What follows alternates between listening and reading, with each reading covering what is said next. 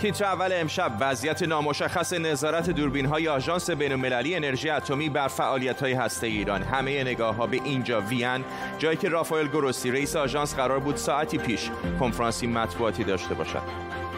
قطع مکرر و بدون هشدار قبلی برق در ایران. استخراج رمز ارز مدیریت و فرسودگی نبود سوخت یا کمبود بارش. دلیل اصلی خاموشی ها چیست؟ و درخشش ایتالیا و مقام دوم برای خواننده ایرانی تبار فرانسه در های موسیقی یوروویژن به تیتر اول خوش آمدید.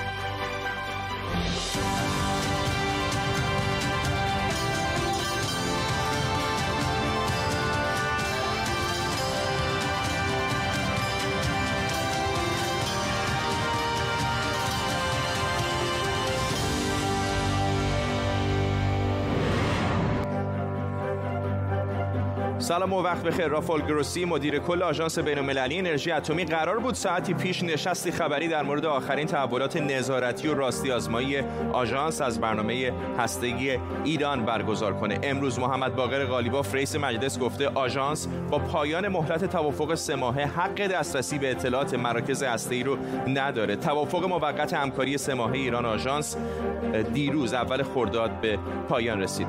در طول برنامه تیمی از کارشناسان و خبرنگاران از وین و شهرهای دیگر برای بررسی این خبر و خبرهای دیگر ما رو همراهی می‌کنم پیش از همه بریم به مقر آژانس بین‌المللی سازمان انرژی اتمی در وین. همکارم احمد سمدی از اونجا با ماست. احمد پشت سرت می‌بینم که هنوز نشانی از آقای گروسی نیست. قرار بود ساعتی پیش حرف بزنه. به چه دلیل اینقدر به تاخیر افتاده این کنفرانس خبری؟ فردا برای خبرنگاران فراخوان داده شده بود که ساعت دو اینجا باشن. من خودم از ساعت یک اینجا بودم و طبیعی بود که نیم ساعت یا یک ساعت بعدش حد اکثر کنفرانس خبری برگزار بشه. اما مدام این زمان کنفرانس به عقب انداخته شد تا اینکه به حال شنیدیم که ظاهرا اونطور که مشخص شده آقای گروسی دارن یک سری کارایی رو انجام میدن. ظاهرا قرار هستش که هماهنگی های انجام بشه. اونطور که ما از خبرنگاران میشنویم اینجا و در برخی از توییت هایی که زده میشه میشنویم. ظاهرا به خاطر اون سردرگمی که در داخل ایران هست و حرفای ضد نقیزی که در داخل ایران زده میشه در خصوص تمدید توافق با آژانس ظاهرا اون تاثیر اینجا گذاشته و در اینجا هم منتظر هستن که یک صدای واحدی رو از داخل ایران بالاخره بشنون تا آقای گروسی بتونه که نظر خودش رو به صورت مشخص بیان کنه. امروز خب شنیدیم که رئیس مجلس شورای اسلامی آقای قالیباف اعلام کرد که این توافق عملا باطله و از اونجایی که در واقع نتونسته توافق حقوقی به دست بیاد بنابراین ما اون رو اجرا نمی کنیم اما دیدیم که از شورای امنیت ملی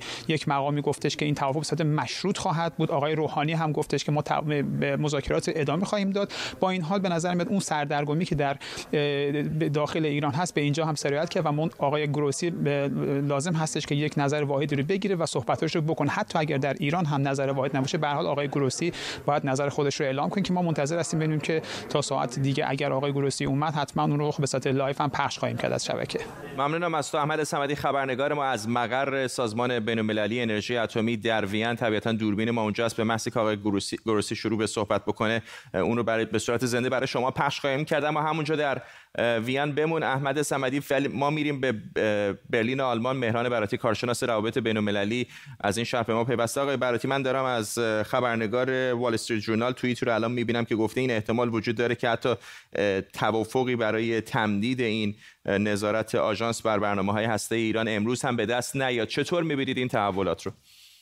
فکر می‌کنم که یکم بدبینانه است. به احتمال اون اخباری که تا امروز صبح از درون حاکمیت در ایران شنیده می‌شد نشان از این داشت که این مهلت به اصطلاح با آژانس برای یک ماه تمدید شده و این رو دولت ایران پذیرفته. اما در موردی که آقای گروسی این رو چگونه بکنن توافق به اون معنا نیست که بعد آقای براتی ببخشید صداتون از دست دادم. بله عرض می کردم که توافقی حاصل شده برای یک ماه. امیدوارم صدای من الان باشه و منتها در مورد اجزاء اینکه این توافق چگونه بیرون اعلام بشه هنوز ناروشنی های وجود داره که روی اون آقای گروسی داره با تهران مذاکره می‌کنه. دیر شدن این کنفرانس هم علت اصلیش اونه به احتمال قوی. ممنونم از شما مهران براتی کارشناس روابط بین الملل از برلین آلمان. با ما همونطور که گفتم دوربین ما در مقر آژانس بین المللی انرژی اتمی هست و به محضی که اطلاعات جدیدی به دستمون بیاد حتما شما رو هم در جریان می‌ذاریم.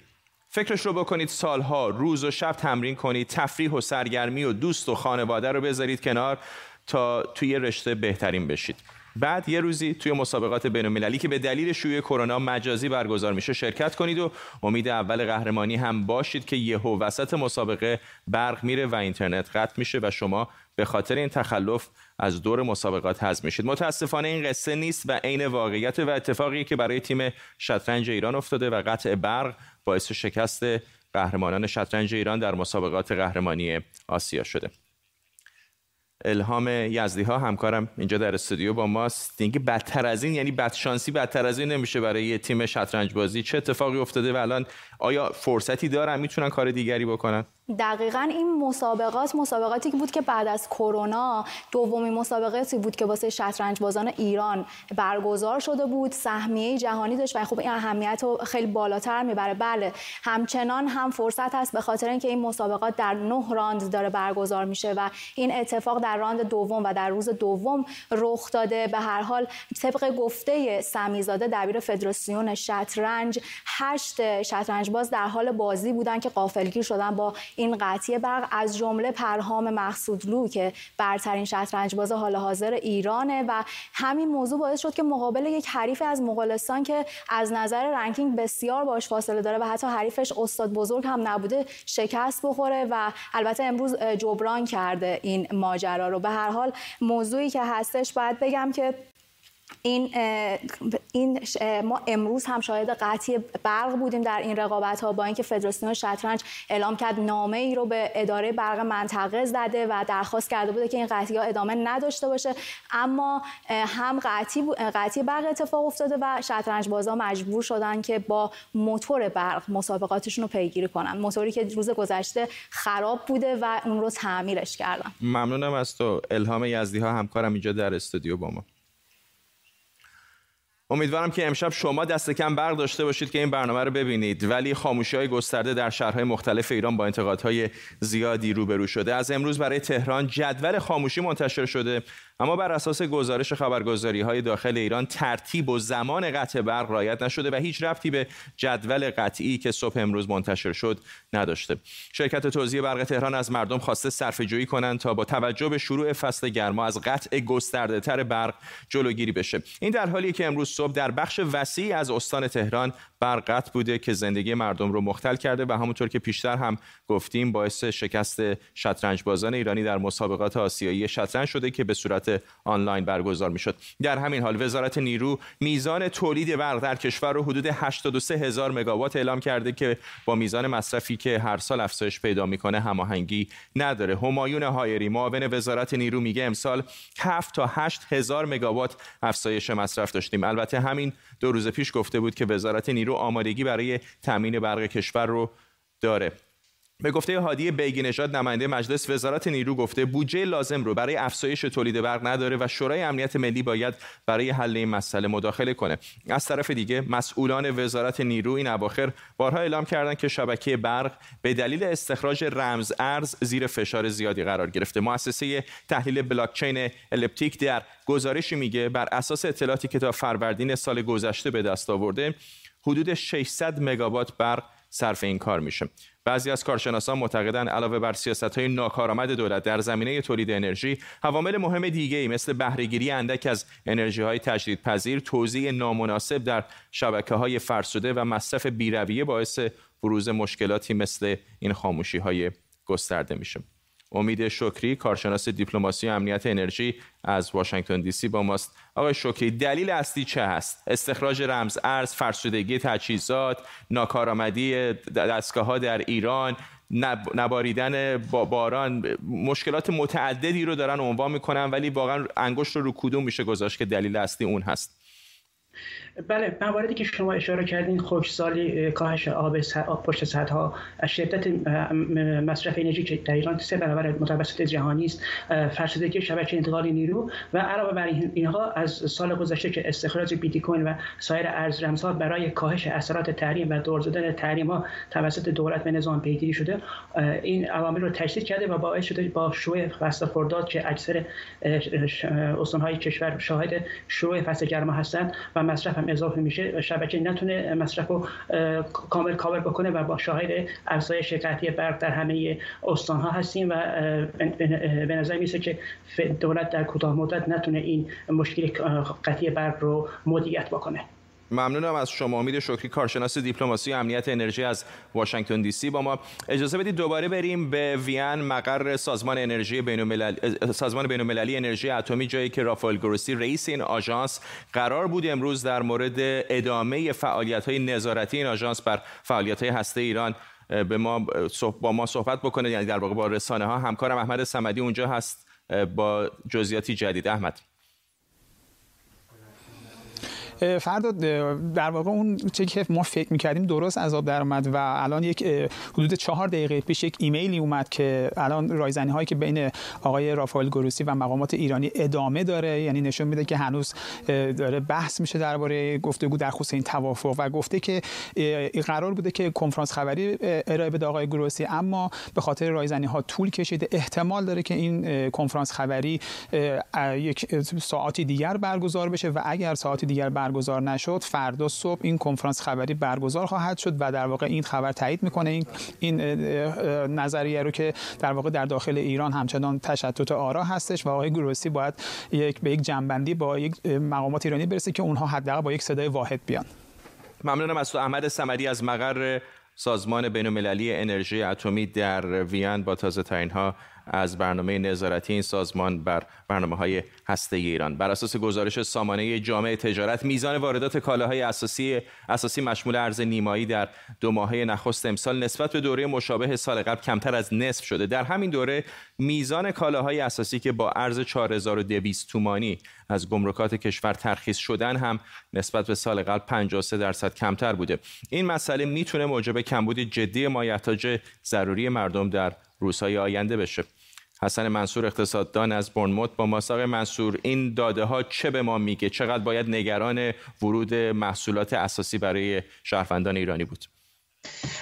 با سلام قربان ببینید این روندی است که از دو سال پیش مشهوده. یعنی واردات کالاهای اساسی در سال گذشته در قیاس با سال پیش حدود 3.5 میلیارد دلار کاهش پیدا کرده بود. به این ترتیب این دو ماه هم ادامه اون سال در نشه روند رو به کاهش. از سوی دیگر طی سالیان گذشته یه روند دیگری وجود داره. به اون نیاز نیاز افزاینده به کالاهای اساسی است. یعنی مثلا گندم و جو ذرت و سویا و کنج و کنجاله و برنج و شکر و روغن خام و بعد ملزومات دارویی و تمامی اینها. اینها نیاز داخلی بر وارداتشون بیشتر شده و ظاهرا با این مطایبه روبرو هستیم که کشوری که نظامی که با شعار خودکفایی آغاز کرد الان قرار شده که فقط نفت و پتروشیمی و پولاد بفروشه و مواد مصرفی مردم رو وارد کنه. به این ترتیب این دو تا روندی که وجود داره دو تا روند متعارض از افزایش نیاز دیگر ارز کنم کاهش امکانات تولید داخلی است. ممنونم از شما. ولی آخرین دکتر ارز کنم هنوز نمیشه نتیجه گرفت که کمبود در داخل ایران ایجاد خواهد شد برای اینکه از ظرفیت ذخایر گمرکی و کشتی های در حال تخلیه هنوز اطلاع دقیق در دست نداریم. ممنونم از شما. حسن منصور اقتصاددان از برنموت با دولت بلاروس یک هواپیمای مسافربری خارجی رو به زور به زمین نشونده تا یک خبرنگار رو دستگیر کنه. رامان پراتوسوویچ خبرنگار و فعال معروف بلاروسی و از مخالفان حکومت لوکاشنکو ساعتی پیش با پرواز خطوط هوایی رایان ایر از یونان به لیتوانی می‌رفت که هواپیمای حاملش مجبور به تغییر مسیر و فرود در فرودگاه مینسک میشه. گفته شده ممکنه برای این خبرنگار حکم اعدام صادر بشه. همکارم مصدق پارسا از مسکو با ماست با جزئیات بیشتر فرد اتفاقی که افتاده همونطور که ساعتی پیش رئیس جمهور لطفانی گفت یک اتفاق میشه گفت بی سابقه است. این که یک کشوری در عریم هوایی خودش استفاده بکنه از اون عریم هواپیمایی رو به زمین بنشانه و بعد یک مخالف سیاسی خودش و یک خبرنگاری که موافق با ساختار دولتی در اونجا نیست را بازداشت بکنه. اما این کار صورت گرفته. البته دولت بلاروس ادعایش این است که خدمه هواپیما و خلبان هواپیما از احتمال مینگذاری و احتمال بمبگذاری در هواپیما اطلاع داده و بعد هم بلاروس هواپیما را نشانده با استفاده از یک هواپیمای جنگنده میگ 29 با فرمان مستقیم الکساندر لوکاشنکو. این اطلاعات است که رسانه های رسمی بلاروس او را تایید می‌کنند. در حال حاضر هم آخرین خبری که حدودا ده دقیقه پیش آمدی است که دوباره بگاج را وارد هواپیما می‌کنن بارگذاری میشه تا هواپیما دوباره پرواز بکنه. اما رومان پراتاسویچ کماکان در بند دولت بلاروس باقی میمانه و احتمالا دامنه اعتراض ها به این اقدام بلاروس که خیلی هم عجیب بوده در سطح جهان بیشتر و بیشتر خواهد بود در ساعت و روزهای آینده. ممنونم از تو مصدق پارسا خبرنگار ما در مسکو. کمیته هماهنگی مقاومت عراق در بیانیه بیانیه نیروهای آمریکایی رو به انجام حملات شدیدتر تهدید کرده. این کمیته که مسئول هماهنگی ها و گروه های مسلح تحت حمایت ایران در عراق گفته گفتگوهای استراتژیک عراق و آمریکا بی‌نتیجه بوده و آمریکایی ها قصد خروج از عراق رو ندارند رویترز هم پیشتر در گزارش مدعی شده بود که جمهوری اسلامی و سپاه قدس در حال تغییر آرایش نیروهای شبه نظامی مورد حمایت ایران در عراق هستند. جعفر هاشمی تحلیلگر مسائل خاورمیانه از لیدز با مساق هاشمی چه اتفاقی در عراق داره میفته؟ یا واقعا شاهد یک تغییر شکلی هستیم در نقش نیروهای مورد حمایت ایران در عراق؟ وقتی شما بخیر بله این واقعیت داره. نهایتا اینا درک می‌کنن که نیروهای آمریکا قصد ندارن از عراق خارج بشن و اگر می‌خوان خارج بشن در واقع فقط یک تغییر آرایش نظامی هست و یک تغییر شکلی هست. از این رو اونها تلاش می‌کنن با در واقع بسیج کردن امکانات خودشون حملات خودشون رو بر علیه نیروهای آمریکایی شدت ببخشند گزارش می‌گویند که در واقع ایران نسبت به بسیاری از گروه های شبه نظامی که در عراق بودن بعد از کشته شدن سلیمانی بی اعتماد شدن. نه تنها به دلیل اتهامی که به اونها وارد هست اینکه بخشی از اونها آلوده شدن و اونها همچنان که با ایران در ارتباط هستند با ایالات متحده آمریکا در ارتباط هستند و دستی در در واقع کشته شدن سلیمانی داشتن بلکه بسیاری از این نیروها فرسوده شدن و جایگاه خودشون در میان مردم عراق دست دادن یا اینکه بخشی از اونها به دنبال مسائل مالی و مسائل فساد و مسائل سیاسی رفتن و دیگر گوش به فرمان ایران هم نیستن. از این رو این گزارش ها می‌گویند که ایران به دنبال بازسازی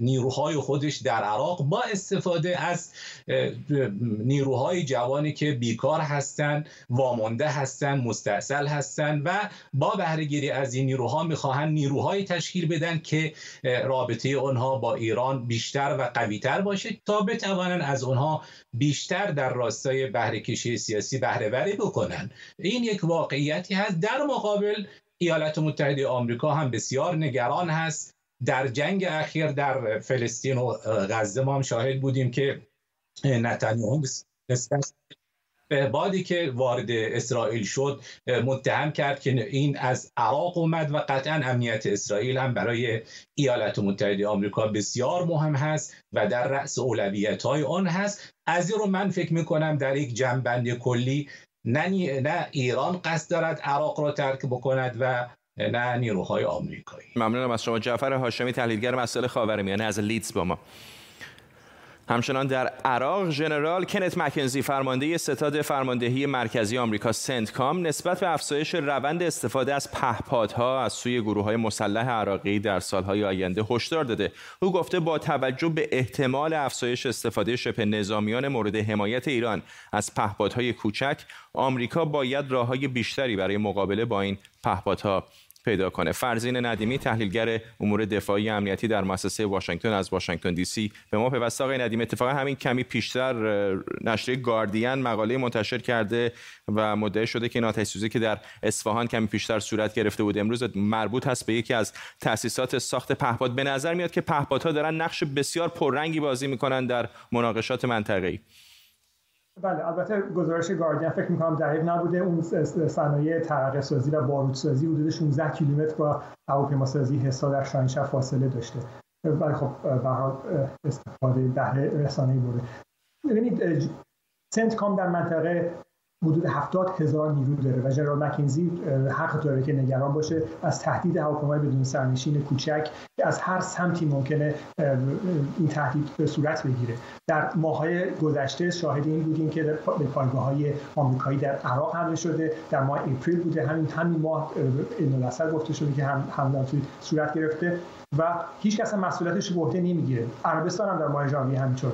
ایران در گذشته هواپیمای بدون سرنشین مثل یسیر مثل عقاب در عراق سوریه به کار برده. اینا رو در اختیار گروه های شناخته شده عراقی قرار داده. ولی این تهدید جدید یعنی هواپیماهایی بدون سرنشین کوچیک به کوادکوپترهای کوچیک که می‌تونن 10 تا 15 کیلوگرم ماده منفجره حمل کنن و اگر دقیق به هدفشون بخورن واقعا می‌تونه تهدید جدی باشه. آمریکا الان دو سالی هستش که این تهدید جدی گرفته. و داره راه های مختلف رو برای مقابله با این تهدیدها بررسی می‌کنه و چند مورد رو هم عملیاتی کرده با صرف هزینه قابل توجه که اینا رو در منطقه مستقر کرد. ممنونم از شما. فرزی ندیمی تحلیلگر مسائل دفاعی امنیتی از واشنگتن دی سی با ما. فرصت کوتاهی داریم تا دوباره بریم به مقر آژانس بین‌المللی انرژی اتمی جایی که انتظار داشتیم کمی پیشتر رافائل گروسی رئیس این آژانس در مورد فعالیت‌های نظارتی آژانس بر برنامه‌های هسته ایران کنفرانسی مطبوعاتی داشته باشه اما کمی پیشتر آژانس بین‌المللی انرژی اتمی به خبرنگاران ایمیلی فرستاده که همطور که همکارم احمد سمدی هم پیشتر بخشی از اون رو خوند حالا انتظار میره که این کنفرانس مطبوعاتی دیرتر امروز یا احیانا فردا صبح دوشنبه در همینجا برگزار بشه. طرفداران موسیقی راک هر چند وقت یک بار به بقیه یادآوری می‌کنن که راک نمرده. خب با اتفاقی که دیشب توی رأیگیری یوروویژن افتاد احتمالا حق با اونهاست. 65 این دوره مسابقات آواز اروپا. دیشب برگزار شد مسابقاتی که بعد از جام فوتبال اروپا بیشتری محبوبیت رو در این قاره داره و میلیون ها نفر همون رو تماشا می‌کنند و برای همین بهترین ها رو بهش رأی میدن و انتخاب می‌کنن.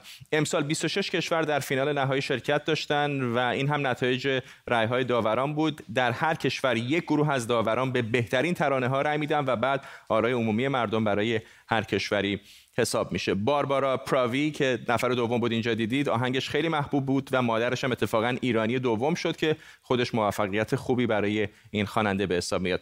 اما در حالی که خیلی ها حدس می‌زدن آهنگ های شاد و مناسب رقص یا دو ترانه شاعرانه به زبان فرانسه از سوئیس و فرانسه آرای مردمی بیشتری جلب کنن مردم برخلاف داوران به گروه راک ایتالیایی مونسکین رای دادن و به این ترتیب بعد از 31 سال ایتالیا برنده یوروویژن شد و در نتیجه سال آینده ایتالیا میزبان یوروویژن خواهد بود. همکارم امید حبیبینا اینجا در استودیو با ما امید قبل از هر چیز ازت می‌خوام بپرسم اون ویدیوی جنجالی که گروه راک ایتالیایی ازشون منتشر شده واقعا داشتن کوکائین مصرف می‌کردن یا لیوان شکسته بود؟ واقعا نمی‌دونیم ولی بر اساس حالا واکنش هایی که اطرافیان داشتن به نظر میسید داشت یه کاری عجیبی انجام می‌داد.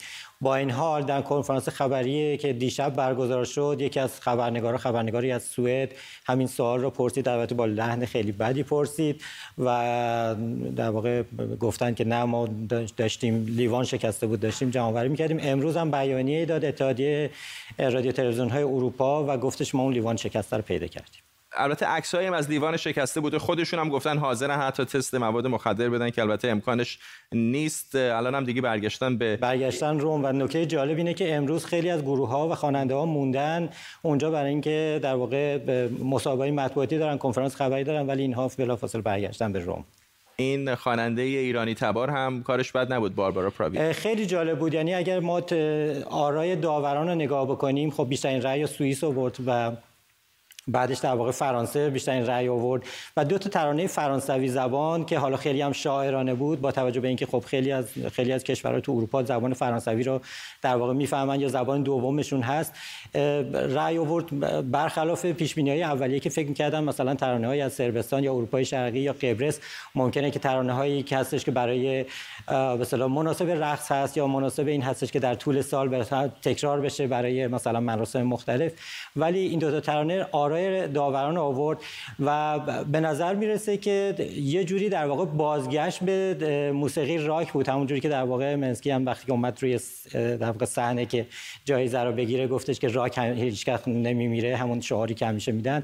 و حالا چند تا گروه راکی هم که توی این به اصطلاح رقابت ها بود آرای بسیار زیادی به دست آوردن. به نظر می‌رسه که حالا هر دوره به حال یک قافلگیری هایی داره دیروز که ما داشتیم نگاه می‌کردیم بر اساس میزان ترند هایی که شده بر اساس میزان بیننده هایی که داشته بر اساس میزان مصاحبه های مطبوعاتی حتی چون چون من عضو در واقع پرس روم یوروویژن هم هستم تمام این گروه های مثل قبرس گروه هایی که آذربایجان گروه هایی که در واقع خیلی موسیقی رقص و شور و شو و اینا داشتن بیشتر از همه طرفدار داشتن. ولی ناگهان ایتالیا که نه تو سمی فینال یک بود یعنی نه فینال اولیه فینال دوم نبود یه دفعه قافلگیر شدیم که بیشترین آرای مردمی رو آورد و از آرای داوران در واقع جلو زد.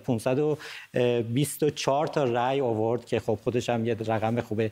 سومین باری که ایتالیا برنده جایزه. انگلیس هم که مثل همیشه نتیجه انگلیس در واقع بدترین رأی آورد به خاطر شاید برگزیت. ممنونم از تو امید حبیبی اینجا در استودیو. با ما ما می‌رسیم به پایان تیتر اول امشب. تا فردا بدرود.